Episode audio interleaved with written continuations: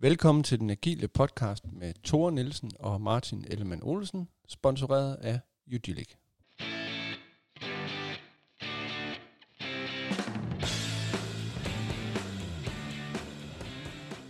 Velkommen tilbage. Velkommen tilbage. Velkommen tilbage, Thor. Tak skal du have. Og i lige måde. Det er ved at være et stykke tid siden sidst. Ja, det er det da vist. Ja. Har du det godt? Hvad har du lavet siden vi så sidst? Åh, ja. Jamen, jeg har lavet mange ting. Jeg har været ude og gøre verden mere agil, Fedt. men det, det jeg husker bedst, det er, at i går, der var jeg i Marienlyst på Marienlyst Strandhotel. Og det var dejligt. Lækkert. Og det har ikke noget med Agile at gøre.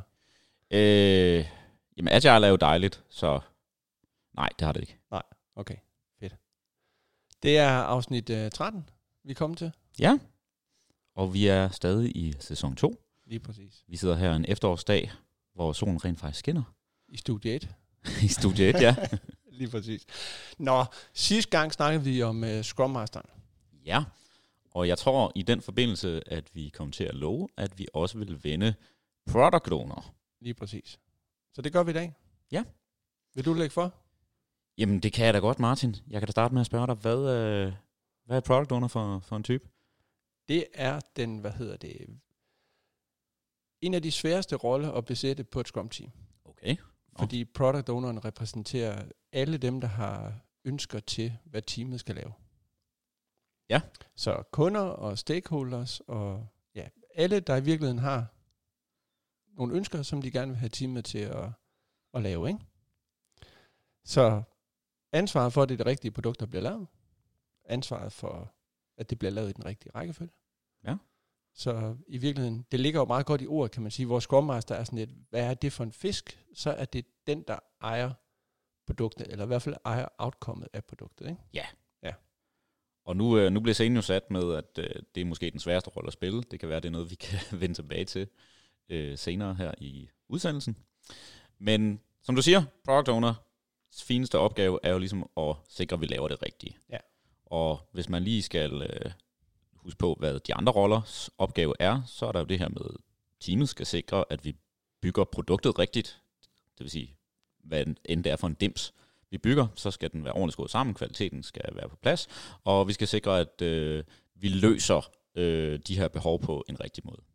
Og lidt groft sagt kan man sige, at Scrum Masterens fineste opgave er ligesom at sikre, at vi har en effektiv proces, a.k.a. at vi følger Scrum, og vi øh, gør det på en ordentlig måde, og vi hele tiden lærer, og teamet lærer. Og product owneren skal ligesom også med i ligningen her, fordi vi kan jo sagtens øh, bygge dimser af rigtig høj kvalitet på en rigtig effektiv måde, men hvis der er ikke nogen, der gider at bruge dem, eller hvis det ikke løser deres behov, så kan det helt være lige meget. Mm. Så product owneren skal ligesom være med, som sikrer, at vi bygger det rigtige produkt. Så product owneren skal maksimere værdien af det arbejde, teamet laver. Er det ikke sådan den, hvis vi skal skære det helt ind? Jo, det er det. Og det tror jeg også, hvis man øh, læser Scrum-guiden, at det er noget af det, der bliver understreget allermest, det er det her med værdiskabelsen. Og når jeg så siger, at det er svært, så er det jo fordi, at i det ligger, og hvis vi tager det sådan, øh, øh, kan man sige, fra ende til, fra ende til anden, ikke? Øh, så ligger der jo at forstå markedet, konkurrenterne, øh, hvor det bevæger sig hen, hvad, Mm. hvad kunderne, brugerne, det skal kan man også lave kunder og bruger, Ja. hvad de har behov for, øh, og så ligger der jo også at forstå teamets måde at arbejde på, og hvordan man bedst får oversat de her markedsbehov til noget, som teamet kan eksekvere på. Ja. Så, så det er et ret stort spænd i virkeligheden, Ja. det at være product owner.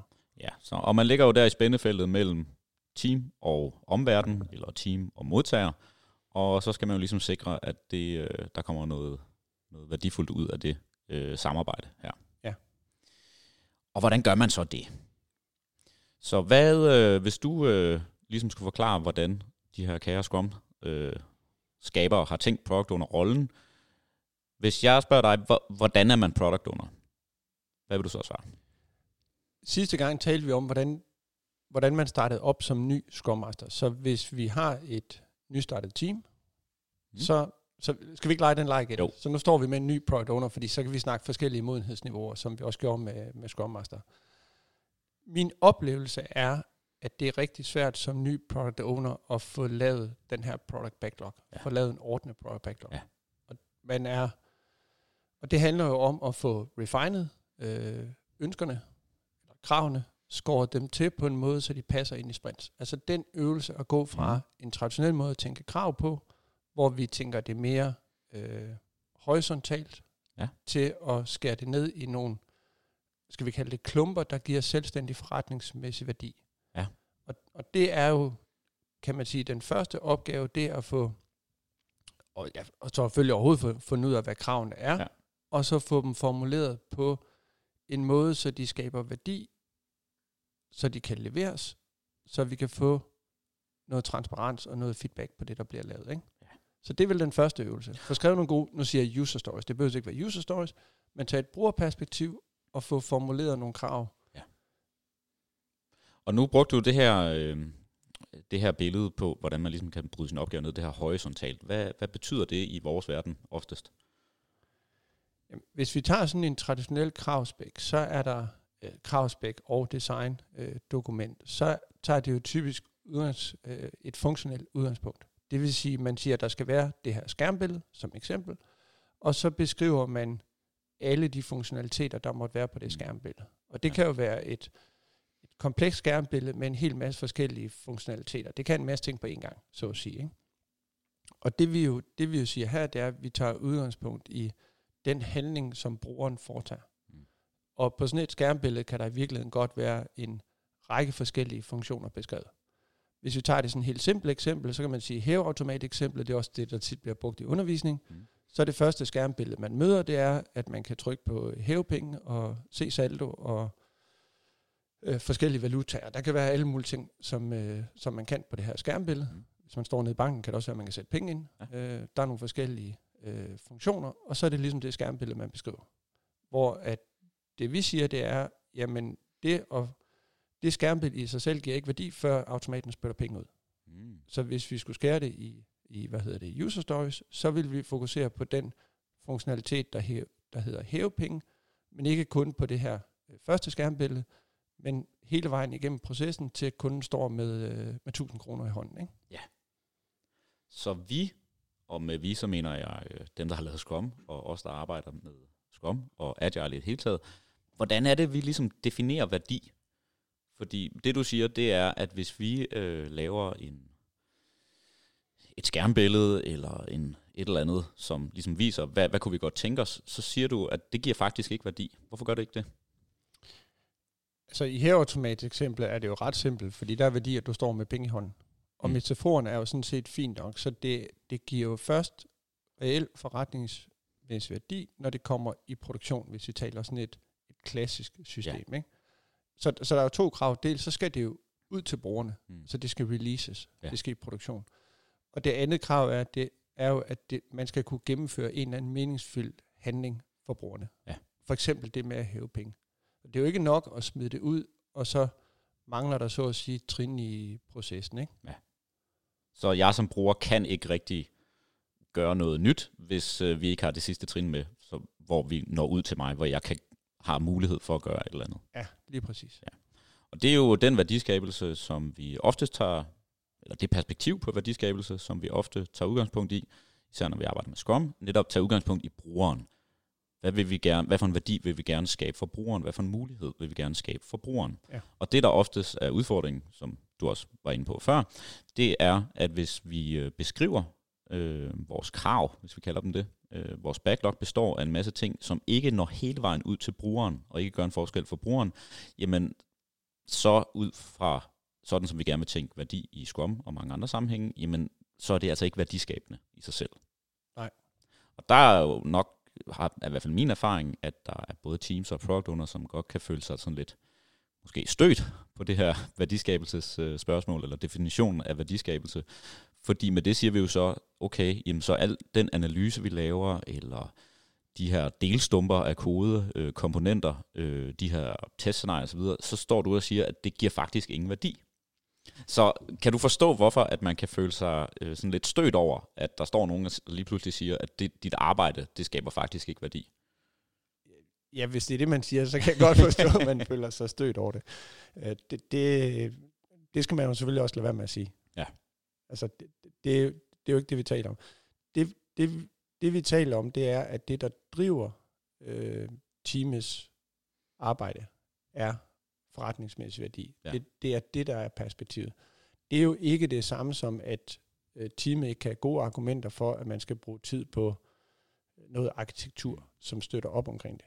Men, men det skal ikke være arkitektur, fordi vi tror, vi måske engang kan få brug for det, eller fordi, nu fornærmer nogen, vi synes, det er sjovt at sidde og lave. Ikke? Mm. Det skal være fordi, at det er noget, der understøtter et enten helst kortsigtet, potentielt lidt længere sigtet forretningsmæssigt behov. Ikke?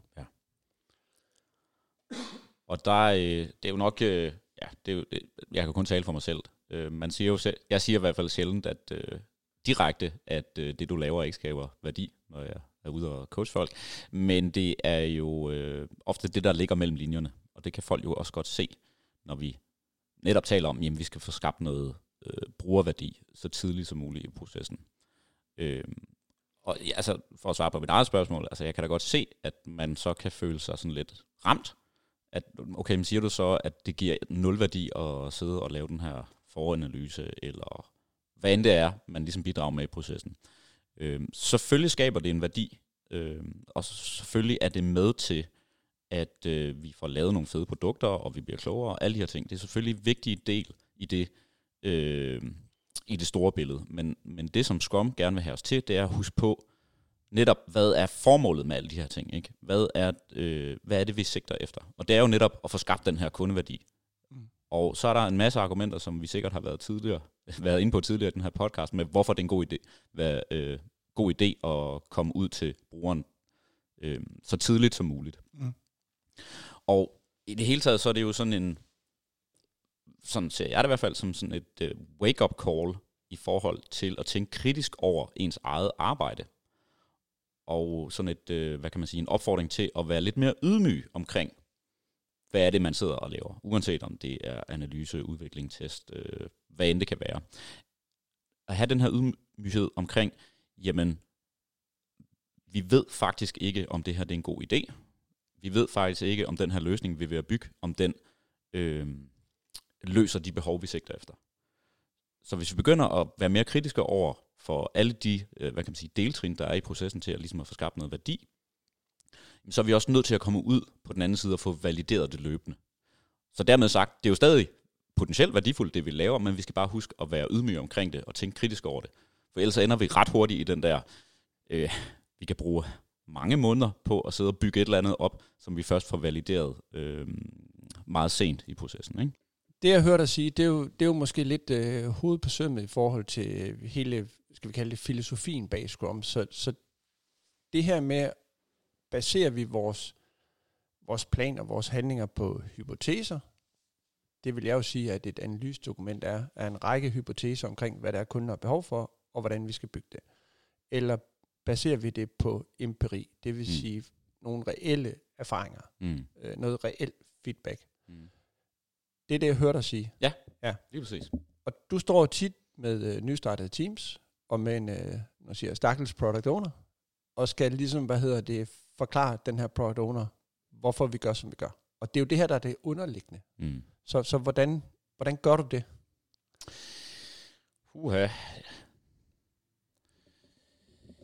Jamen, jeg kan ikke huske, om vi før har talt om hele det her med øh, at tage udgangspunkt i den situation, som modtageren er i her og nu.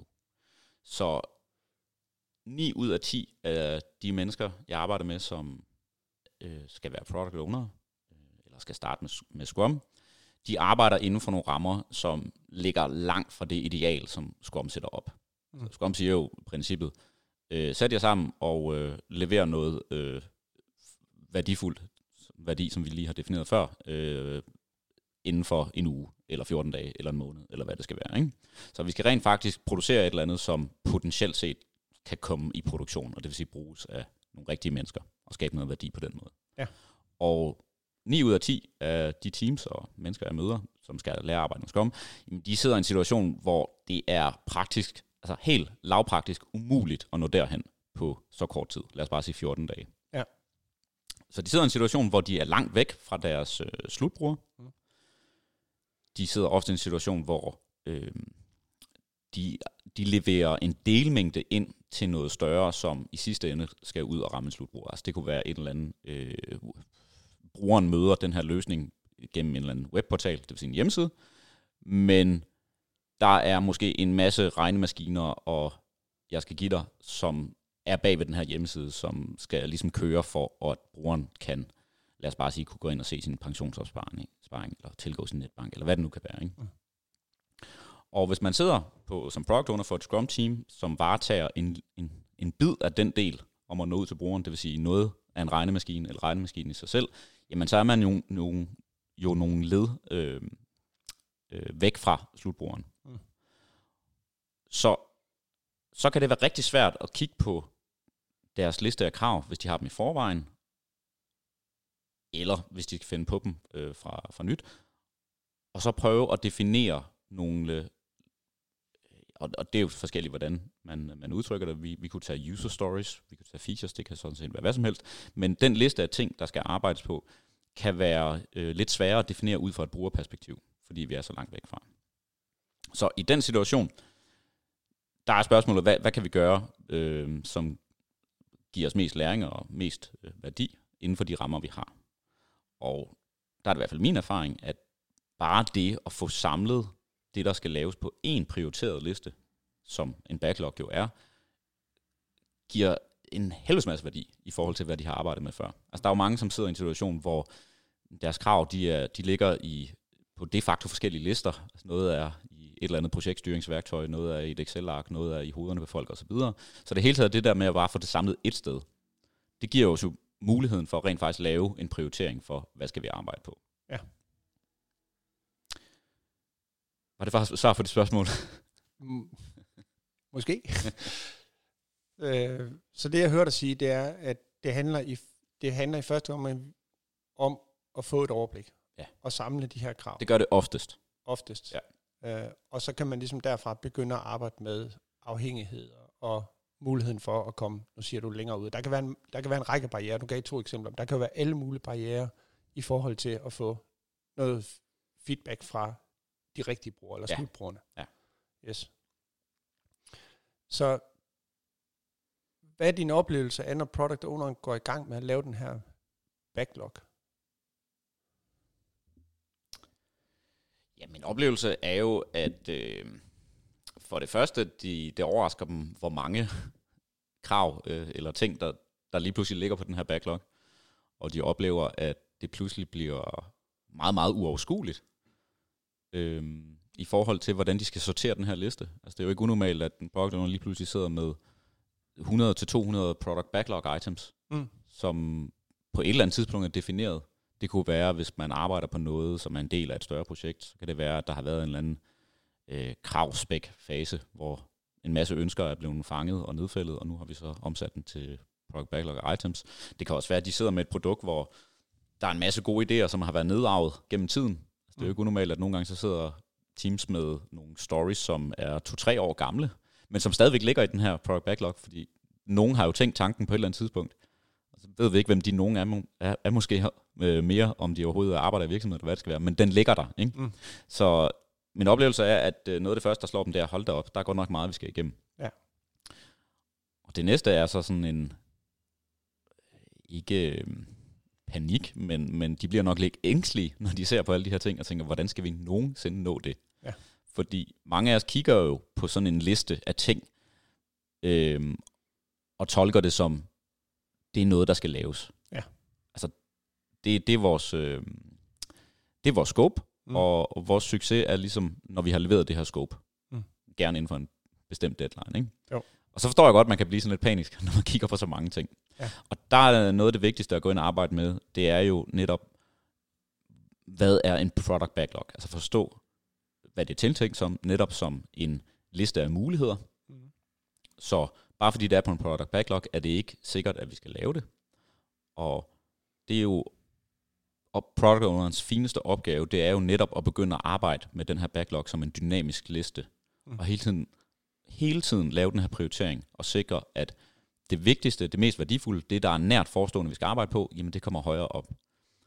Og så er det jo først i det, øh, hvad kan man sige, når, når teamet går ind til sprintplanning, og planlægger den næste sprint, at vi rent faktisk har lavet et commitment, eller i hvert fald en form for lovning på, nu er det det her, vi har tænkt os at levere. Mm. Mens alt andet jo faktisk kan øh, genforhandles og rykkes rundt på osv. Mm. Så det er nok en af de første ting. Så, så mange product owner, jeg har lidt samme oplevelse, de kommer, de kommer ind sådan lidt med et, nu siger jeg, projektleder mindset. Mm. Mm. Øh, I hvert fald en meget stor ansvarsfølelse for at levere produktet til aftalt tid. Ja. Og der, er jo, der er jo et skifte, fordi product ownerens rolle er jo at optimere muligheden for at levere produktet til rette tid. Ja. Men hvis vi tager det sådan helt bogstaveligt, så er det jo faktisk ikke product ownerens ansvar at levere. Nej. Det er jo teamets ansvar at lave løsningen i den bedst mulige kvalitet, Mm. så effektivt som muligt støttet af Scrum Masteren, som faciliterer processen. Ja. Ikke? Så, så product owneren har ansvar for at synliggøre øh, kravene, øh, hjælpe med teamet med at forstå dem, det hele den her nedbrydning, øh, prioritere det, have en løbende kommunikation med stakeholder og teams, så vi sikrer, at det vi laver faktisk øh, kan og skal bruges, og er vigtigt. Ja. Men de har faktisk ikke ansvaret for leverancen. Nej. Og, og det synes jeg, det oplever jeg, er et stort mentalt skifte at skulle lave. Ja. Øh, og kræver selvfølgelig også noget af den omkringliggende organisation i forhold til øh, ikke at samtidig pådute PO'en projektlederansvar. Ja. Det klassiske projektlederansvar. Og bare som et lille, lille tankeeksperiment, hvis man nu har en, en uh, product owner, som er mere i, den, i projektleder mindset, og man uh, går ind til et sprint review, hvor man ikke har lavet det der mentale skift, hvordan uh, kan sådan en sprint review forløbe? Det, det bliver jo, vi har jo tit den her diskussion, øh, review kontra demo. Mm. Og tit så bliver det jo, så bliver det jo en demo, hvor man skal sælge, skråstreg overbevise stakeholdersne om, at man er så langt, som, øh, som, de, nu måtte for, som de nu forventer. Ikke? Ja. Og de forventninger er ikke nødvendigvis særlig eksplicite, øh, og så vil man gerne gøre det godt, og så taler man egentlig selv, eller man får en, på en eller anden måde talt forventningerne højere op, end de Ja. måske i virkeligheden er nogle gange. Ikke? Ja. Så det der, det der var tanken, og en del, af, en del af det her med at gøre det, øh, det at kunne få den her feedback, som vi snakker om, og gøre det transparent, det er jo at lægge tingene ærligt frem, Ja. og sige, det er her, vi er nået til. Ja. Og, og alle forstår jo, når man forklarer det, at desto tidligere man ligesom siger, vi er ikke kommet så langt, som vi havde håbet på, desto nemmere er det at gøre noget ved det. Præcis. For desto mere tid er der tilbage. Vi kan ikke spole tiden tilbage, så der er tid til at reagere. Der er tid til Ja. At lave om i bemandingen på teamet, hvis det er det, der skal til. Det er ikke altid løsningen. Der er tid til at forhandle scope, hvis det er Præcis. det, der skal til. Der er alle muligheder. Ja. Hvorimod, hvis vi står i sidste øjeblik, så er der ikke så mange muligheder tilbage. Ja. Der vi spiller os en række Ja. muligheder Ja. ja. hen. Ikke? Det giver sådan intuitivt mening for de fleste. Ja, ja, og, og det er jo ikke kun uh, i det agile, det står jo også i, hvad hedder det, øh, alle projektet og håndbøger, side 1. Mm. Hvis, du, uh, hvis projektet er, er ved at skride, så sig det til den styregruppe så hurtigt som overhovedet muligt. Ikke? Ja. Hvor, hvor tit oplever du, det sker? Præcis, ikke? så øh, mennesker er jo født optimist, ikke? Det, Ja. det, det bliver bedre, ikke? Ja. Det værste er bag os. Nu har knækket den der nød. Ja. Nu er det easy sailing resten Ja. af vejen, ikke? Ja. Som om. Ja.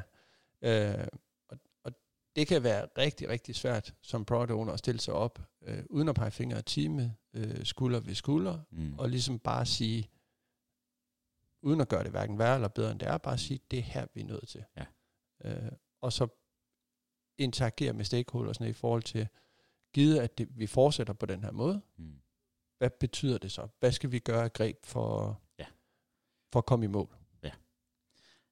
Ja, og, og som du siger, implicit, så hvis man ikke har lavet det der mentale skift, eller ikke er så langt i, på den der rejse, så går man jo sådan implicit ind til sådan en review med en forhåbning om, at der skal helst ikke ske så mange ændringer. Vi skal helst ikke opdage noget. Vi skal egentlig bare gå ind og sikre hinanden om, at det ser godt ud, tingene går efter planen, så vi kan komme tilbage og fortsætte med at følge planen, ikke? Jo.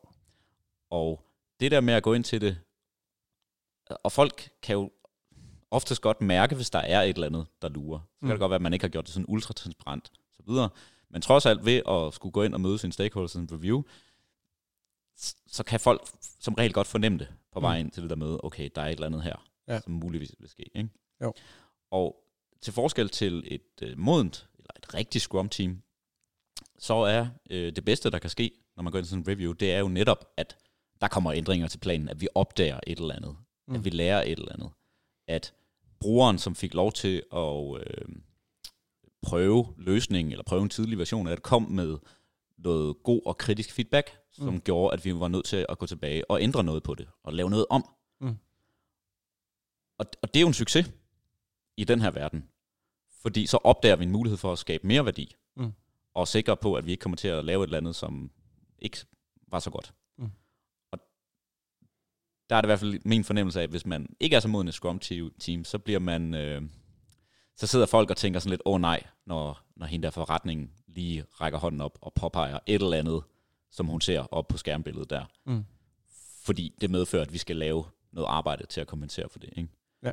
Og der skal man jo gentænke, at det er hele formålet med den her måde at arbejde på. Ja. Det er at få fanget de der muligheder og få udnyttet dem øh, så ofte som muligt. Ikke? Jo, lige præcis. Men, men der ligger jo det også, der ligger jo også noget omkring, hvad, hvad er mandatet for den her product owner? Ja. Altså er man, er man sat i verden til at eksekvere på det scope, der er defineret, eller har man det reelle product owner, hvor man ejer produktet, så at sige, ja. og dermed kan være med til at, at beslutte, eller kan beslutte, ultimativt selv kan beslutte, hvordan produktet skal udvikle ja. sig. Fordi hvad, hvad siger Scrum Guiden, at der er meningen her? Den siger, at det er product owneren, der har final say. Det er faktisk den eneste, og product owner er ikke en komité, så det er ikke en stor ledelsesgruppe, øh, eller, eller et, et forum, som beslutter. Ja.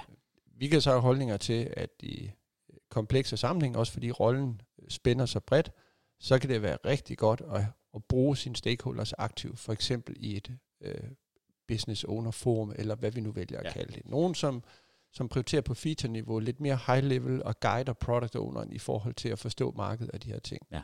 Fordi det er så bred en rolle, som det er. Ja.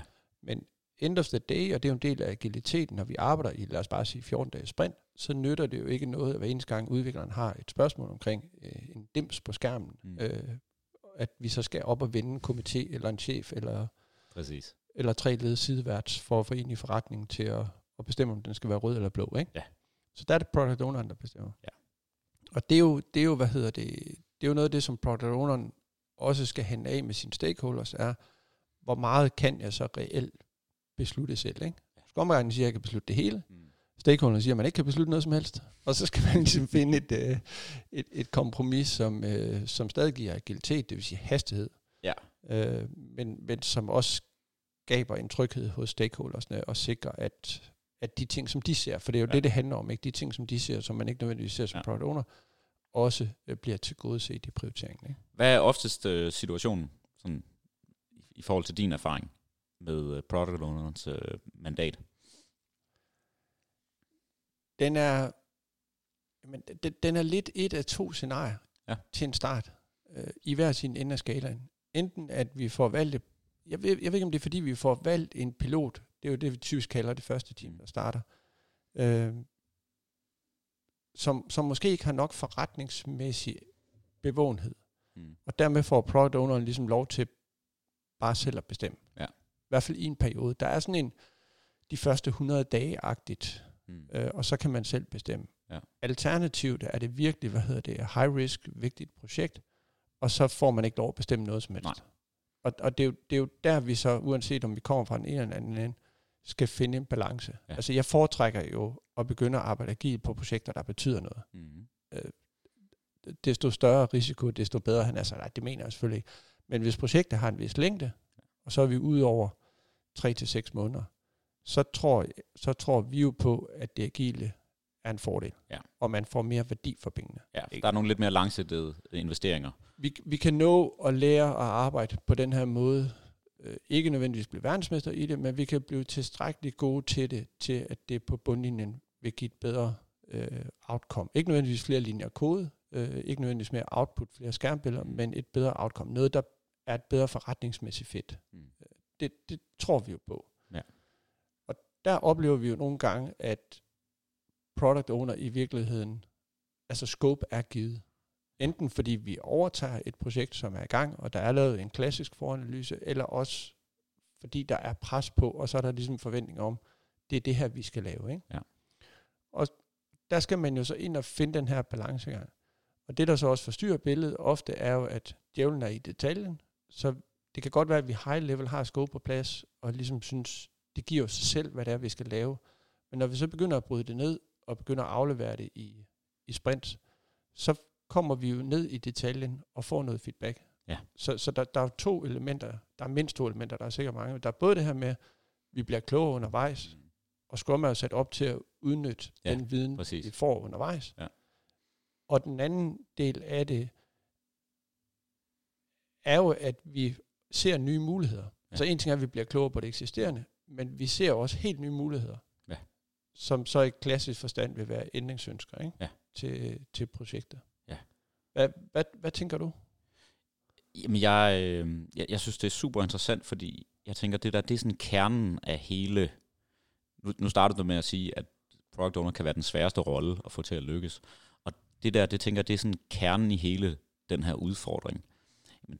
Det er netop, kan vi udnytte de muligheder, kan et team udnytte de muligheder, som de opdager undervejs i sådan en produktudviklingsforløb, øh, de, har de mandat til det, og har, har de evnerne til at udnytte de her ting. For hvis de ikke har det, jamen ryger agiliteten så ikke.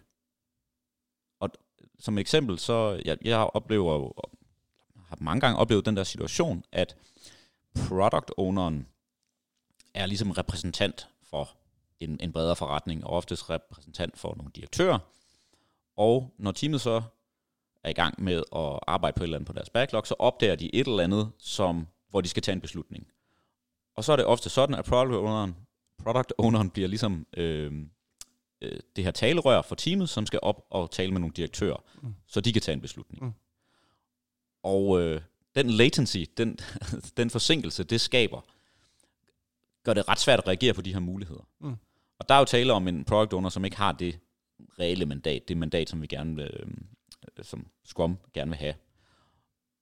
Og man kan sige sådan, hvis, hvis alt skal op på det der niveau og genforhandles, og hvis mange af beslutningerne på det, vi arbejder på, det er taget på det der niveau, øh, oftest upfront, jamen er der overhovedet tale om agilitet, hvad kan man sige, længere nede i kæden, hvis vi et eller andet sted bare arbejder på en kendt liste af features, som skal leveres, og succeskriteriet er ligesom at levere de her features. Mm. Hvor, hvor er agi- agiliteten så henne, mm. Kunne man spørge. Ikke? Ja. Og jeg, øh, jeg har taget sådan et, øh, et udprint med af en, øh, en tegneserie, og jeg ved ikke, om du er bekendt med den, men den omhandler øh, det her antipattern, som vi sidder og snakker om. Og den er lavet af en gut, som hedder Michael James. Og øh, han har lavet sådan en, øh, en tegneserie. Øh, han har både lavet en YouTube-video omkring den, men han har også lavet den her øh, sådan en rigtig tegneserie. Og den hedder Why Scrum Isn't Making Your Company Very Agile. Og det, der sådan er kernefortællingen her, han, han kommer med nogle, øh, hvad kan man sige, nogle, øh, nogle fortællinger om et team og en product owner i gåseøjne. Og som en lille opsummering, så øh, det, der ligesom er øh, kernen i den her fortælling, det er, at den her product owner er faktisk ikke en product owner. Mm. Product owneren er det, som han kalder en team output owner. Mm. Hvilket jeg synes er et meget fedt begreb. Så en team output owner er i gåsøjne en product owner for et team, men skal ligesom sikre, at teamet leverer noget output. Så man maksimerer i forhold til, og forsøger at maksimere i forhold på øh, det, som teamet leverer, det vil sige på leverancerne. Og man er ofte, repræ- ofte repræsentant for nogle chefer længere oppe i hierarkiet i sådan en organisation. Mm. Og det, der er i den, de her fortællinger, det er, at der er, øh, når man sidder som team output owner, så er man ofte under et vis pres. Der er nogle forskellige commitments, nogle øh, lovninger, der er taget på højere niveau. Mm. Og det resulterer, til, resulterer så i, at, at product owneren skal ned og ligesom presse et team til at få leveret så meget som muligt. Og øh, det, som Michael James her, han er inde på, at det, det bryder jo lige præcis med det, vi sidder og snakker om nu her, med hele formålet med Scrum og Agile i det hele taget. At hvis vi bare fokuserer på at få leveret ting, få øget vores velocity, og vi har en person, som skal definere de ting, vi leverer, øh, ud fra en, en meget, meget smal ramme, jamen, så får vi nok ikke særlig meget værdi ud af det, og vi får ofte sådan nogle meget... Øh, øh, øh folk bliver ofte meget frustreret. Og jeg synes, når man læser den her historie, jeg synes, jeg har set mange team output owners ude i den virkelige verden, mm. og det forklarer meget godt, hvorfor at det kan være så stressende og frustrerende en situation at sidde der. Altså man er sådan klemt mellem to negle. Du skal ud og skubbe på, for at dit team leverer, og du kan faktisk ikke gøre særlig meget selv. Mm. Så, så den her, vi kalder det også nogle gange en, øh, en, en proxy product owner, ikke? Ja.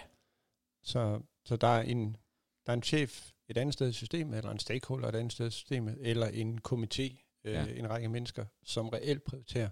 Ja. Og så har man sat i verden til at, og, som du siger, øh, være outcome owner, altså få teamet til at levere ja. på det, ikke? Ja, præcis. Ja. Enig det er, hvad hedder det, jeg sidder med sådan en uh, anti-pattern guide, vi også uh, havde fat i sidste gang, og den er nummer et på listen, den her med, uh, med proxy. Så, så det er i hvert fald et kendt fænomen ude i, uh, ude i verden, ikke? Så, så. så fortalte du mig, inden vi begyndte at optage, at, at, at der var også et meget fedt uh, navn, de også havde opfundet. Altså, mange af de her, mange af de her anti-patterns, de har ligner lidt hinanden, men de har også den her, synes jeg er meget sjov, uh, copy-paste uh, product owner. Så en product owner, der i virkeligheden tager en klassisk kravspecifikation, uh, skrevet af nogle andre, de mm. her mhm. stakeholders, og så bare uh, skærer den op i mindre bidder, uh, chunker den i nogle uh, mindre stykker. Og, og det gav dem så uh, anledning til at kalde det for en uh, ticket monkey. Så, så, så sådan en abe, der bare sidder og flytter billetter, ikke? Fuldstændig. Ja. Og, og det, øh, det er jo sådan, hvis man er en team output owner, eller sådan proxy product owner, så bliver man jo ofte sat i sådan en situation, hvor du bliver den her ticket monkey. Ja. Og øh, i mange tilfælde, så det arbejde med at sidde og definere kravene, og definere løsningen, som førhen var der måske en gruppe af forretningsanalytikere, der sad og gjorde sammen, det bliver lige pludselig sat på en person, fordi man har synes det har matchet meget godt på den her product owner rolle, og så sidder man ene mand, kvinde, og skal tykke sig igennem alle de her krav. Ja. Og så får man nok at se til. Ja. Så skal vi ikke lige tage de her stakeholders, når man er product owner? Ja. Så hvordan, hvordan får man ro for stakeholders, eller hvordan bruger man sine stakeholders på den rigtige måde, ja. så at sige. Ikke? Og, og jeg, jeg tænker umiddelbart, for at svare på mit eget spørgsmål, så er det jo et spørgsmål om at få den her visionssnak, produktvisionsnak med stakeholder. Ja. Altså, hvad er det overhovedet, vi kæmper for? hvorfor er det overhovedet, vi skal putte en hel masse tid og energi i det her? Ja. Så, så der starter det, ja. og, og blive enige med dem om det. Ja. Og det er klart noget, stakeholders skal involvere sig i. Helt klart. Øh, og hjælpe product owner med at forstå og formulere øh, deres why, så at sige. Ja. Produktvisionen. Så tænker jeg også det at interagere med sine stakeholders på roadmap-niveau. Så hvis vi har den her nedbrydning at sige, Epic er hele projektet, så det kan være et strategisk tema, vi forsøger at implementere. Det behøver ikke være et projekt, det kan også være et strategisk initiativ. Ja. Det er sådan et epic-niveau, det store projekt. Så det at interagere med dem på feature-niveau, øh, synes jeg giver rigtig god mening. At have et roadmap, og prøve, og det, og det kan man jo ikke lige gøre fra dag et, men når man får styr på sin backlog, øh, får den sådan, øh, til at være i en rimelig god stand, så at få lagt det ud i et roadmap på feature-niveau, og diskutere med, det kunne være, det kunne være hvad hedder det, produktudviklingsorganisation, eller marked, eller salg, eller alle mulige stakeholders omkring, hvad, hvad er en fornuftig rækkefølge. Ja. Og, og det er jo der, man så skal have stakeholders til at slippe taget, og lade det være op til product owner, og prioritere på story-niveau. Ja. Så vi lægger ligesom de store sten, øh, og så skal product owner have lov at prioritere de mindre sten, ja. øh, når det bliver brudt ned. Ikke? Ja. Og så skal product owner jo også have lov til at prioritere ting ind, som ikke nødvendigvis er på det roadmap, ja. så kommer der enten direkte fra kunderne, eller fra et andet sted i organisationen, eller fra teamet, ja. et ønske, som er forholdsvis småt, så skal product owner lige kunne sige, god eller dårlig idé, det tager vi med, ja. uden at skulle op og vende det. Ikke? Det er også en del af, ja. af agiliteten.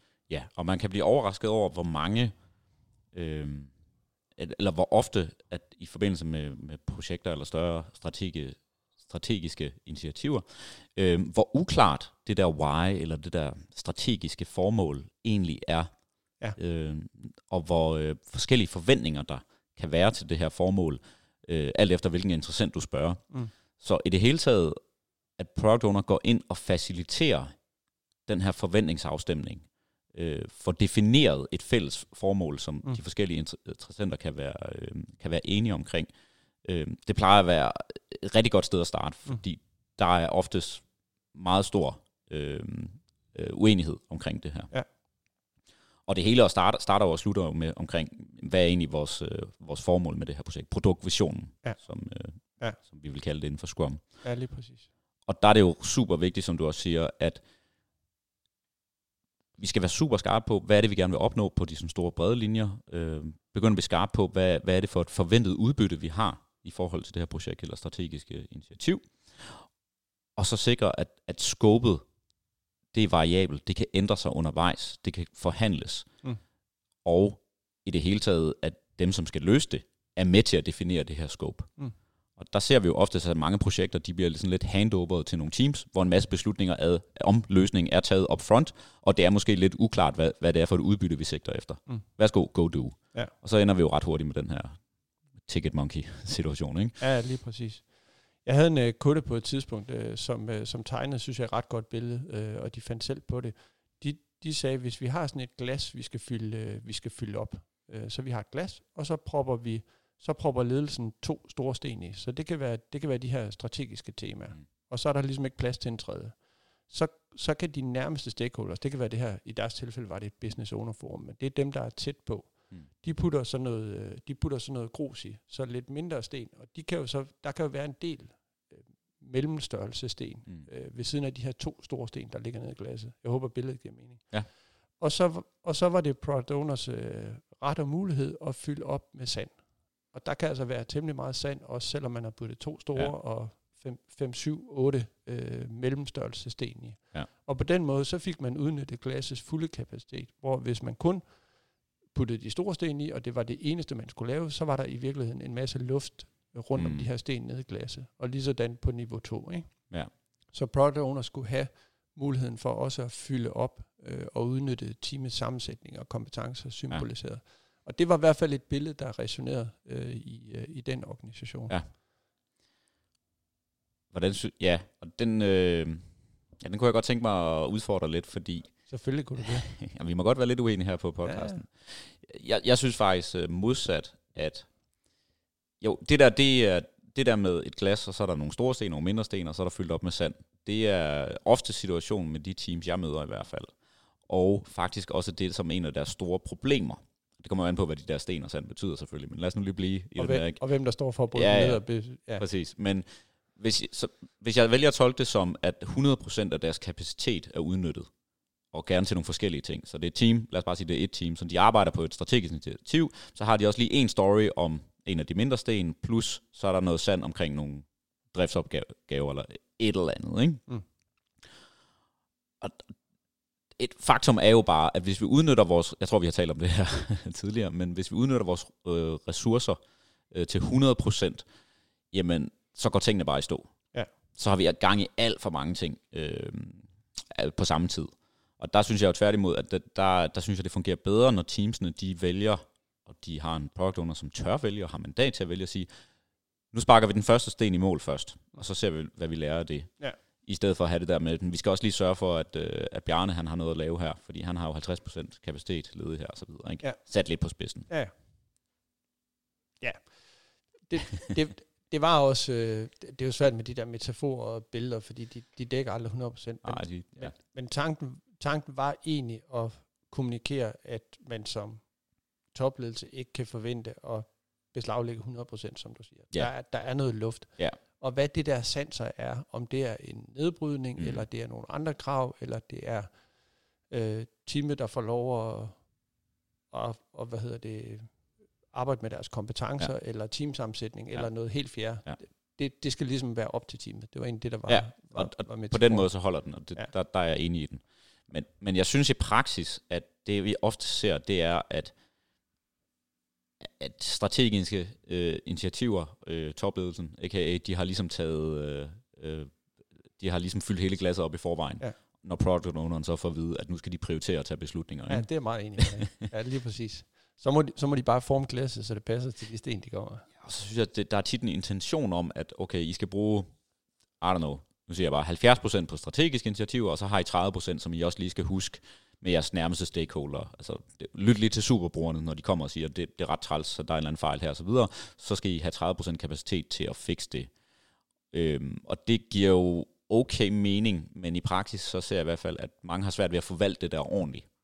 Øhm, der kan man måske sige, hvis man lidt til min første point, der skal man måske have mulighed for at kunne sige, okay, vi arbejder primært på det her store initiativ, men det næste sprint, der tager vi altså lige en deep dive ned i de værste, øh, hvad hedder det, øh, de mest kritiske boks ude, der er ude i produktion lige nu, og lige får ryddet lidt op og så videre, så vi også tilfredsstiller øh, nogle af vores andre stakeholdere, ja. og så vender tilbage. Så det der med sådan et dedikeret fokus og så videre, ja. synes jeg fungerer øh, i hvert fald lidt bedre. Ja.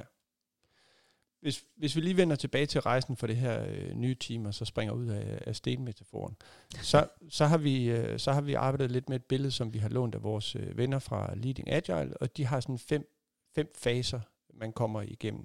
Og den første fase, det handler om at stabilisere systemet. Og det synes jeg godt, jeg kan genkende. Så det handler i virkeligheden om, nu får vi, hvad hedder det, styr på, hvem der spiller hvilke roller, og så sørger vi for, at teamet begynder at kunne have, have en, hvad hedder det, jævn velocity. Det er en mm. måde at stabilisere systemet på. Så de får, de får, der er mange ting i det. De får lavet en backlog, de finder ud af, hvordan de skal arbejde, og vi begynder at kunne se en vis forudsigelighed i måden, de arbejder på. Ja, så vi begynder også sådan at lære og levere. Vi lærer at levere. Ja. Det er det første at stabilisere. Og det er også forudsætning for at kunne bruge et roadmap til noget som helst. Det er, at der er en vis øh, kadence, en mm. vis forudsigelighed i måden, de leverer på. Ja. Så det er den første. Og det kan vi jo, det kan vi jo godt gøre i en traditionel øh, projektsetting, øh, og uden at lave for meget om på ja. det, vi taler om ja. i forhold til mandatet. Ja.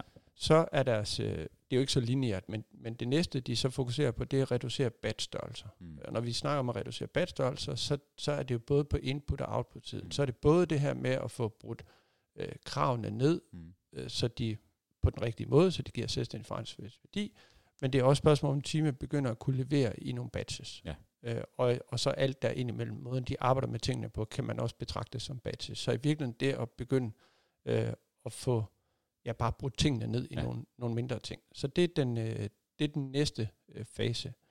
Og, og så er det, der kommer nogle faser, som kræver øh, i højere grad, jeg siger ikke de første to ikke gør, men i højere grad kræver, at vi kigger på det omkringliggende system, og også den her opbakning for ledelse. For du kunne godt tage de første to faser, og så sige, jamen så leverer vi bare til sidst. Så kommer hele det her øh, læringsperspektiv og feedbackperspektiv jo selvfølgelig ikke teamet til gode, men, men det kunne stadigvæk godt give noget. Ja, vi vil lære noget, og vi vil få noget værdi ud af det. Ja. Ikke? Den tredje, den hedder så, hvad hedder det, øh, fjerne afhængigheder. Så, så det er dekoblet teamets afhængigheder fra andre. Øh, og der oplever vi jo ofte, at teams er afhængige enten fordi din delkomponent er noget større, eller fordi at der er nogle øh, afhængigheder i forhold til, hvordan man i driftsætter, eller hvordan man kommunikerer til kunderne, eller det kunne være i forhold til prioritering. Så her er der i hvert fald noget med at give et større ansvar, hvis vi lige fokuserer på product owner-rollen, fjerne nogle afhængigheder og skubbe beslutninger øh, ned til product owner, som product owner har kompetence til at træffe. Ikke? Mm.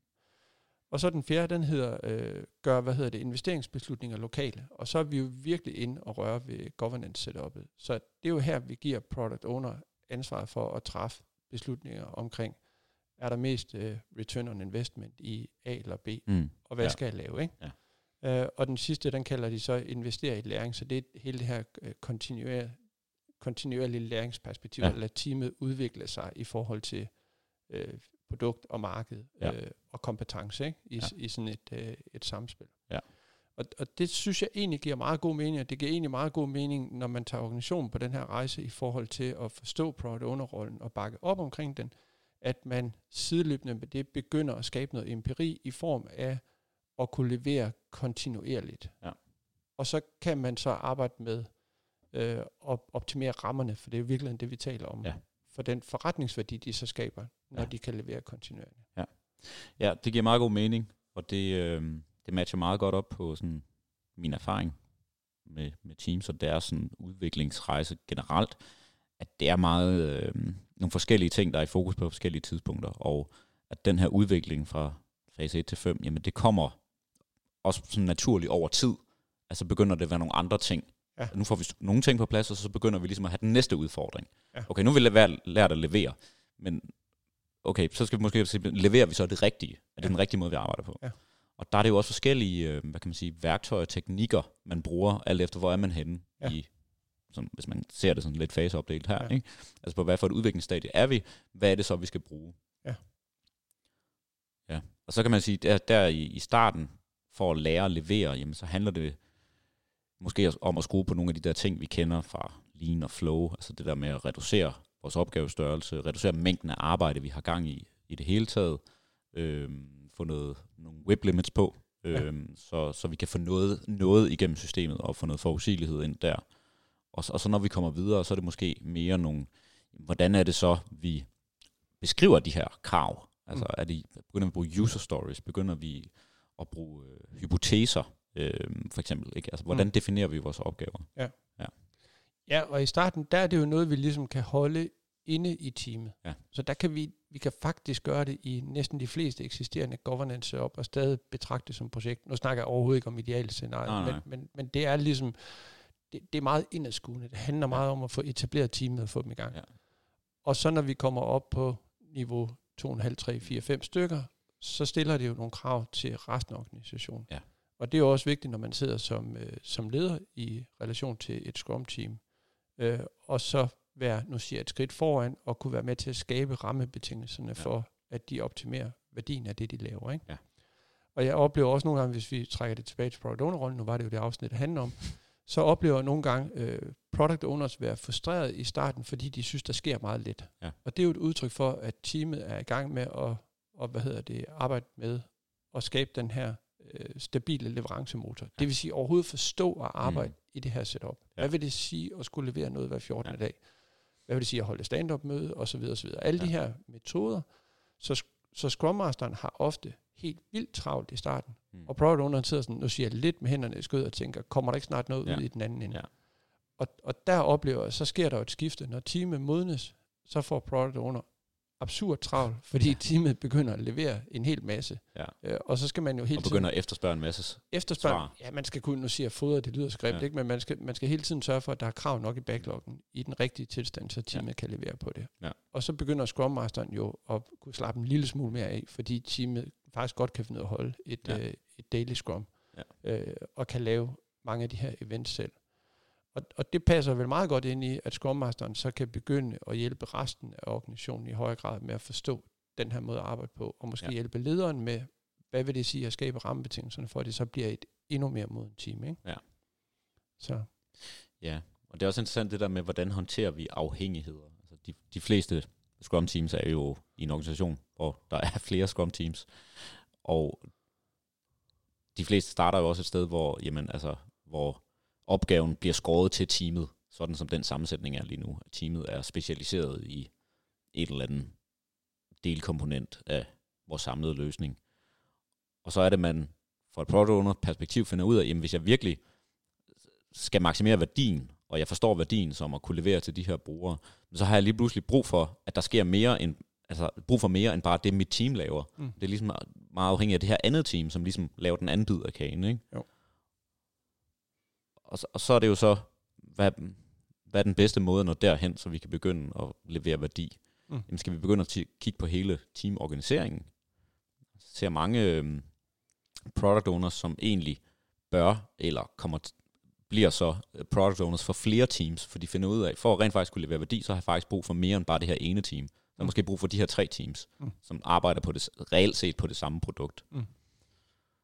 Og så er vi jo sådan lidt ude i, hvordan er det, vi ligesom definerer vores produkt. Ja. Og det øh, spoiler i forhold til den her tegneserie, jeg sad og viftede med før. Øh, Michael James, han er jo også en, en, en læsmand. Og mange af de konklusioner, han kommer ud i, det er jo den der med, jamen, vi er faktisk nødt til at have nogle, øh, en meget bredere definition af, hvad er vores samlede produkt. Og vi er mm. faktisk nødt til at have nogle product owners, som har reelt mandat over hele vores samlede løsning, for at kunne rent faktisk lave en reel prioritering, og rent faktisk skabe værdi. Mm. Ja, spændende. Hvis nu vi skulle øh, runde af, det ved jeg ikke, om vi skal, men nu har vi talt et stykke tid. Hvis vi skulle runde af og ligesom prøve at give det ved jeg ikke, nogle gode råd til den nyslåede product owner, hvis vi skulle prøve at opsummere noget af det, vi har mm. talt om, så, så, så hvad kunne gode råd være til den her product owner, der står med et nyslået team og skal i gang med at arbejde med Scrum?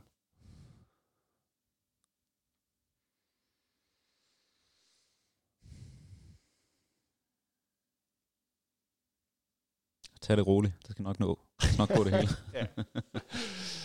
ja. Man kan sige, at i forhold til stakeholders, så kunne et råd være at bruge noget tid med stakeholders på visionen, eller det her why, produktvision. Ja. hvorfor er det overhovedet, vi laver det? Så vi ligesom hele tiden har den knage at hænge det op på. Ja, og det var, det var sådan noget, jeg lige, øh, lige sad her med kunstpau- i min kunstpause og tænkte over, at der er et eller andet med at starte med at få, få skabt den der forventningsafstemning med de interessenter, man repræsenterer. Ja. Omkring, hvad er det overhovedet, I gerne vil opnå, og hvad er det egentlig, I forventer af mig? Og der kommer man også lidt ind på det der, du, vi ta- du talte om tidligere, det der med at få, få, få det der mandat på plads. Hvad, altså, hvad er det, jeg kan tage beslutninger indenfor? Ja. Fordi det hele starter og slutter sådan set med det. Ja. Så det kunne være et rigtig godt sted at starte. I den Ja. situation, man er, finde ud af, hvem mine stakeholders er, få skabt den der forventningsafstemning og alignment blandt dem, og forventningsafstemning om, hvad har de her forventninger til mig som product owner. Man, man kunne også sikre, at de bliver klædt på i forhold til at forstå processen. Det vil nok være ret smart, ikke? Ja, og ja, det vil være en god del af Og det. det kunne enten være, det kunne enten være via, hvad hedder det, agile coaches som også selvfølgelig, men det kunne også være Scrum Masteren, og det kunne selvfølgelig også være, hvis man selv har, har arbejdet på den her måde før, så kunne man selv have dialog med sin nærmeste leder. Men ligesom prøve at give dem et billede af de her faser, vi har talt om. Mm. Der er noget, der skal stabiliseres, øh, der kommer nogle afhængigheder, øh, vi skal have kigget på, og så videre, så videre. Ja. Så hvad, hvad er det for et forløb, vi, vi kigger ind i? Ikke? Ja. Øh, måske endda klæde dem på i forhold til agil ledelse at sige, hvordan kan man, hvordan bakker man op i forhold til et, øh, et agilt team, Ja. øh, og specifikt øh, Ja. product owner rollen. Så synes jeg også, der er et råd i forhold til at være tæt på teamet. Ja. Fordi man er jo i gang med at etablere en proces, og som product owner skal man være tilgængelig for teamet. Så det at få være tæt på dem, være sammen med dem, altså sidde fysisk sammen med dem, og involvere dem i den her nedbrydning af kravene, Mm. og have en løbende dialog med dem omkring, hvad virker, hvad virker ikke. Ja. Fordi Scrum er jo et rammeværk, der skal tilpasses, og jeg ser meget stor forskel på, hvordan product owners øh, arbejder bedst sammen med deres team, fordi product owners bare er forskellige. Ja. Og det er teams i øvrigt også. Så der skal man ligesom finde formen sammen med dem, ikke? Ja, ligesom der skal forventningsafstemmes med øh, omverdenen og interessenterne, så tænker jeg også, det er rigtig vigtigt som noget af det første, at få lavet den der forventningsafstemning mellem team og product owner. Hvad er det, vi forventer af hinanden? Ja. Og, og især i starten må det godt være meget lavpraktisk. Ja. Altså, hvad er det, vi forventer, når vi går ind til sprintplanning? Hvad er det, vi forventer, product owner har gjort? Hvad er det, vi forventer, teams har gjort? Ja. Øhm, det er jo ikke, fordi man skal lave sådan en kontrakt, men jeg tænker, i starten, der er det, der er det især meget sådan uklart, hvor er det ligesom product owners øh, stopper, og, og teamet starter. Altså Ja. det, det kan være lidt svært at finde ud af. Ja. Så der er nok meget godt at få lavet nogle, øh, nogle aftaler. Man kunne for eksempel tage udgangspunkt i sin definition of ready, som jo er jo product owner og teams fælles forståelse af, hvornår er noget klar til, at teamet kan gå i gang med det. Mm. Og der kan man jo ligesom få startet den der forhandling om, hvad, hvad er det ligesom, der skal til, før at teamet synes, at et krav eller et product backlog item er, er klart nok til at arbejde på. Mm. Det giver jo også øh, product owner noget tryghed til at vide, okay, hvad er det så, jeg skal arbejde hen imod Mm. mm. i forhold til min backlog. Mm. Mm. Og så kan man også begynde at tage dialogen om, okay, hvad, altså, hvis det er det her, der er jeres forventning om, øh, et product backlog item er klar, jamen så kræver det så også meget arbejde, og så kan jeg se, at jeg er kun en person, så har jeg brug for teamets hjælp til det her og det her. Enig. Et råd kunne også være, og det er svært øh, bare at gøre, men det her med at omfavne det her em- empiriske mindset. Mm. Ikke springe de første to reviews over, fordi man er bange for, hvad en stakeholder Ja. siger. Men i virkeligheden, altså der er både noget med at involvere stakeholdersne, men også det at ture og vise, hvor langt man faktisk er kommet. Mm. Og ture og få noget feedback på det. Ja. Og så er vi tilbage til, at rammebetingelserne skal være til det og så videre. Det gør det alt andet Ja. nemmere, hvis man får noget opbakning øh, fra organisationen til Ja. det. Men, men at finde en lille smule ro med, så meget man nu kan, at man ikke har den her projektplan, der helt ned i detaljer Ja. øh, anviser, hvad vi skal lave i hele projektets Ja. ja. levetid. Men kom til den her erkendelse af, at det jo i virkeligheden også er øh, kunstig tryghed. Ja. Fordi det jo sjældent holder. Ja. Og forstå, at, at det at arbejde med det empiriske er en anden form for tryghed, men ikke ligesom med den samme Ja. øh, kunstige forudsigelighed Ja, ja. af, hvad der kommer til at ske. Ikke? Ja, og, og det er jo, altså, det, det er jo noget, der skal tillæres, det der med at have den der måde at Ja. tænke på det, og være tryg i det. Ja. Og der kan man sige, Scrum har jo, sætter jo alle mulighederne op for, at man kan få det der trænet lige Ja. fra starten. Ikke? Ja. Så, så det meget konkrete råd her kan jo være, at man ikke, øhm, at man holder fast i, vi skal fandme have et review efter vores første sprint. Ja. Vi skal have interessenterne med. Ja. Vi skal have teamet med. Ja. Og jeg, jeg er enig i, det er noget, der skal læres over tid. En måde at accelerere det på, oplever jeg, det er at levere noget tidligt.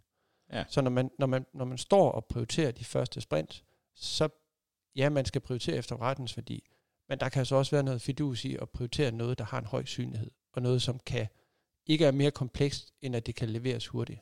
Ja, der er noget med at få de der quick wins, eller early wins, Ja. eller et eller andet, ikke? Jo, men det kan man jo også få feedback på, så det har sådan set en, øh, en berettigelse. Ikke? Ja. Men, men det kan jo skabe en tryghed hos en selv også, hvis man siger, okay, mit mm. team kan faktisk levere kørende software Ja. på 14 dage. Eller fire uger, hvis vi tager de første to sprints. Ja. Øh, og stakeholders kan faktisk se, okay, her er noget, jeg kan forholde mig til. Så bygger man jo, kan man sige, øh, man bygger dels noget tillid til sine stakeholders, men man får jo også en selvtillid i forhold til at give sig i kast med svære opgaver, Ja, mere komplekse præcis. opgaver, Ja. og de faktisk også kan løse på den ja. måde. Så i forlængelse af den, altså du, du siger det jo lidt det der med, prøv at se, om man ikke kan få en tidlig leverance. Altså det der med, få nu noget konkret på bordet. Ja. Noget, vi kan tale ud fra. Ja. Fordi det skærer igennem så meget, øh, hvad nu hvis, og alt muligt øh, corporate politics osv. Så, så hvis vi har et eller andet konkret, så er det det bedste udgangspunkt i det der møde mellem interessenter, product owner og team. Ja. Det er jo oplagt godt til review, men ligesom have et eller andet samle, at samles om og tale ud fra. Og så er det så meget nemmere at navigere i altså, den kæmpe mængde usikkerhed, som det er at arbejde i, i, i den her verden. Ja. Og så er det den bedste form for teambuilding, der findes. Altså Ja. vi kan tage ud og klatre og lave øh, alt muligt øh, øh, sjov og ballade, ikke? Ja. Med risiko for, at der er nogen, der kommer til skade, og så er teamet endnu dårligere Ja. stillet, ikke? Men, men det at levere noget, der er nogen, der skal bruge, Ja. det, det er så fedt. Et sidste råd, eller endnu et råd, jeg tænker, øhm, det kunne være noget med at sørge for at tale med dine inter- interessenter og tale med dit team. Man kan også sige, sørg for at holde dine interessenter og dit team tæt på dig. Og der er et eller andet der med, at som product owner, man sidder jo i det der spændefelt, og øh, ens øh, kalender kan hurtigt være fyldt op, og 24 timer i døgnet er ikke nok. Ja. Så nogle gange kan man ryge ud i, at man ikke har set sit team i, i flere dage, eller i hvert fald ikke har haft noget, nogle meningsfulde samtaler med dem i lang tid. Og omvendt også med interessenterne, de kan, de kan hurtigt komme til at glide lidt væk, og så er det kun hver 14. dag, vi får interageret med dem og så videre. Ja. Så det der med at bare løbende få fulgt op og holde dem tæt på, og sikre, at man ikke glider for langt fra hinanden, øhm, det er min erfaring, at det, det er så super vigtigt som product owner, og kan gøre livet noget lettere. Ja. Øhm, og helt lavpraktisk, så kan det være sådan nogle ting, som jamen, prøv at invitere dine stakeholders med til forskellige øh, møder med teamet. Altså det Mm. behøver ikke kun være review. Nej. Få dem med ind til det her refinement, eller prøv at invitere dem til at være med til en daily stand-up. Øh, især i starten, om ikke andet bare for at se, hvordan er det rent faktisk teamet arbejder. Ikke? Jo. Og så er der noget med, at man lige skal forventningsafstemme med teamet, og hvorfor er det, den her person lige pludselig er her, og der kan være al mulig usikkerhed forbundet med det. Ja. Men det er jo det der mindset, vi skal lære. Altså komme tæt på hinanden, så forstår vi hinanden, så har vi mere tillid til hinanden, øhm, og så bliver det bare nemmere at arbejde sammen. Ikke? Og det er jo det her, øh, en af de agile værdier, ikke? altså customer collaboration over contract negotiation. Ikke? Ja. Altså jo tættere vi kan komme på hinanden, og jo bedre vi forstår hinanden, jamen så behøver vi ikke al den der øh, kontraktforhandling. Enig. Jeg, jeg tror, jeg har to råd mere. Det ene, det er, mærk efter, om du overhovedet har lyst til at være product owner. Altså, lad nu være med at lade dig dupere af, at der kommer en chef og spørger, om ikke du har lyst til at være product owner. Ja, og kræver det egentlig ikke, at man, man, man skal have en forståelse af, hvad vil det egentlig sige at være product owner? Men, men så må man ligesom holde den åben og sige, jeg har brug for at vide noget mere om, hvad den rolle Ja. ja. går ud på. Ja. Og så kan man jo snakke med andre product owners, eller øh, coaches, eller andre. Øh, Ja. Få en forståelse for at læse om det selv. Finde ud af, hvad er det overhovedet, jeg går ind til. Altså hvis ikke man brænder for det produkt, som man får ansvar Ja. for, så skal man i hvert fald ikke være product owner. Det er meget, måske meget god øh, Ja. Hvis ikke man har lyst til at tage lederskabet på sig, uden at være sådan et øh, øh, chef i traditionel forstand, ja. altså være manager, men tage lederskab på sig og, og skabe et følgeskab omkring øh, det produkt, så skal man nok heller ikke være product owner. Hvis man ser det som en mulighed for at være projektleder, Så skal man nok heller så ikke skal man nok heller ikke være det. Nej, så jeg synes, det der med, altså, det er jo nemt at blive duperet, at man får et eller andet ansvar, det ser Ja. vi på alle niveauer, men, men i virkeligheden prøve at mærke efter og sige, at det er overhovedet det, jeg har lyst til. Hvis man godt kan lide at sidde og nørde med, med hvad hedder det, med krav for eksempel, ja. jamen, det kan jo godt være, at man skal være forretningsanalytiker, ja. øh, eller have en anden, eller bare være teammedlem, have en anden rolle. Har man i virkeligheden lyst til at stå der på ølkassen og, og, og holde fanen højt, Ja. øh, og, og ligesom leve visionen for produktet? Det, Ja. det, der synes jeg, det starter. Der ser jeg mange product owners, som finder meget energi i for eksempel det der med at være mere detaljeorienteret, øh, og være nede i, hvordan bygger vi det her lige præcis konkret med den her knap og så videre og så videre. Ja. Og der tænker jeg, der er, måske, der er det måske ikke det bedste for dem at være product owner. Nej. Måske skal de mere være teammedlem, eller et eller andet andet, hvor de rent faktisk er med til at designe selve løsningen. Altså det kræver også, at man kan hive sig lidt længere højere, altså lidt højere op, og se det mere behovsdrevet, mere formålsdrevet, mere strategisk, Ja. hvis man skulle være en, bo, en god product owner. Ja. Ikke? Og hvis man ender i den der situation, at der ikke er andre øh, kandidater, man ender med at tage en forholdet, man er usikker på, at man i virkeligheden er den rette, og det er jo alt det her respekt ved, at man siger, jeg vil gerne give det en chance, så lav nogle klare aftaler omkring, øh, nu, nu prøver jeg det af, fordi der, det er jo også en kompleks problemstilling. Ja, man ja. ved faktisk Ja. ikke, om man synes, det er sjovt. Ja. Og, og det er jo ikke noget nederlag at sige, det var faktisk ikke mig. Mm. Altså sådan føles det, men det, det bør jo ikke være noget nederlag at sige, jeg har prøvet det, det var ikke mig, jeg vil gerne lave noget andet. Ikke? Ja. Øh, og, og jeg synes, den, den anden ting, det andet råd, jeg så havde, det var, insistere på, at det er en fuldtidsrolle. Ja. Altså det er ikke noget, vi gør ved siden af alt muligt andet, fordi det er, og det har vi jo lige talt om, rigtig, rigtig krævende og svært, og der er rigtig mange ting, man skal. Og der er også et signal fra organisationen omkring at sige, det er en rolle, vi tager seriøst. Altså Ja. det er en, en, en professionel rolle, vi tager seriøst, og derfor ja. er det selvfølgelig også en fuldtidsrolle. Ja. Så, så det vil være mit, mit andet råd. Og mange, de, øh, de opdager nok først det der, når de skal i gang med rollen, hvor meget det egentlig indebærer. Ja. Så er det måske, så har de lige fået lov til at bruge 50% af deres tid og så videre, så finder de ud af, okay, Ja. så rammer vi altså et eller andet loft i Ja. forhold til, hvor, hvor højt det her det kan Ja. flyve. Så er man eneste analytiker på et team, og man også bliver bedt om at være Ja. product owner, så vil det være ret smart at få endnu en analytiker på, der kan tage de analyseopgaver, man sidder med før. Og det er jo ikke det samme som, at product owner ikke selv sidder og, og skriver user stories mm. og detaljerer dem, men der er bare så mange andre ting i rollen også, Ja. øh, at man kan ikke gøre det hele.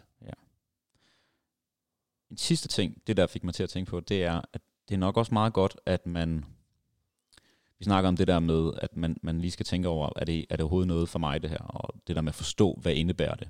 Der er måske også noget med at kunne have en forståelse for, at en pro- det at være product owner ved en, en meget tidlig fase, ved et nyt Scrum team, eller et meget umoden team, det er nok, det kommer til at ændre sig over tid til noget andet, jo Mm. mere modne vi bliver. Så det der med at kunne forstå, at der er, nogle, der er måske også nogle perspektiver i det her. Mm. At der er en måde, at jeg bedst kan spille øh, product owner over for mit team, når vi starter, og så efterhånden som vi udvikler, så skal det måske også ændre sig. Mm. Mm. Ikke? At man måske er meget tæt på og meget løsningsorienteret, Mm. mm. fordi nu skal vi lære at levere, men over tid, så, så trækker man sig højere op Mm. mm. øh, i helikopteren Mm. øh, og udfører rollen på en, en anden måde, end man gjorde til at starte med. Mm. Det kræver nok også, at personen er bevidst omkring det, Mm. hvad det er, man sigter efter i forhold til med owner-rollen. Ja, helt enig. En organisation, jeg har coachet for ikke så længe siden, der havde jeg en, som var øh, product owner, og fandt ud af, at det var måske ikke, ikke det rette for, for vedkommende.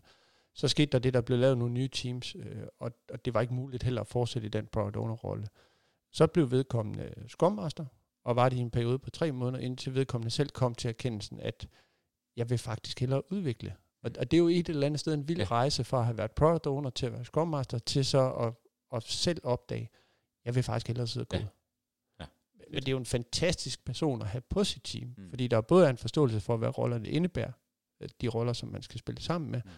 og der er også en afklarethed i forhold til, hvad er mit kald, hvad er det, jeg godt Ja. kunne tænke mig Ja. øh, at lave, ikke? Ja. I stedet for, at man nogle gange har teammedlemmer, der sidder og stræber efter dit job og gerne vil have det og sådan noget. Mm. Det, det, det kan Ja. være, Ja. være svært, ikke? Ja. Så, og i den organisation, der var der plads til det. Det var helt fair. Så okay, du er blevet klogere. Så vi finder en uh, rolle som udvikler ja. Til dig i stedet for. Cool. Nå, så fik vi da også lige vendt uh, product owneren. Skal vi ikke sige, det var det for den her Jeg gang? tænker, det, det var godt for, for nu. Ja. Øh, vi, som altid, så kan vi bruge ret lang tid på de her ting, ikke? og det kan være, at vi vender tilbage til product owneren i, igen, eller i en eller anden anden form. Og endnu en gang opfordrer vi til, har I spørgsmål, enten til det, vi lige har talt om, så kan vi jo tage product owner-rollen op igen. Mm. Vi kan også nørde i mere øh, sådan specifikke dele af det at være product owner, hvis der skulle være spørgsmål ja. Ja. til det. Eller spørgsmål til alt muligt andet. Så vil vi elske, at I øh, sender dem til os, Meget gerne. og så tager vi dem op i, i fremtidige afsnit. Så til vi lyttes ved igen. Gå ind og giv os øh, et godt øh, review og fem stjerner på iTunes, så hjælper I andre med at finde den her podcast. Tak for den gang, Thor. Selv tak, Martin. Vi ses. Hej. Hej.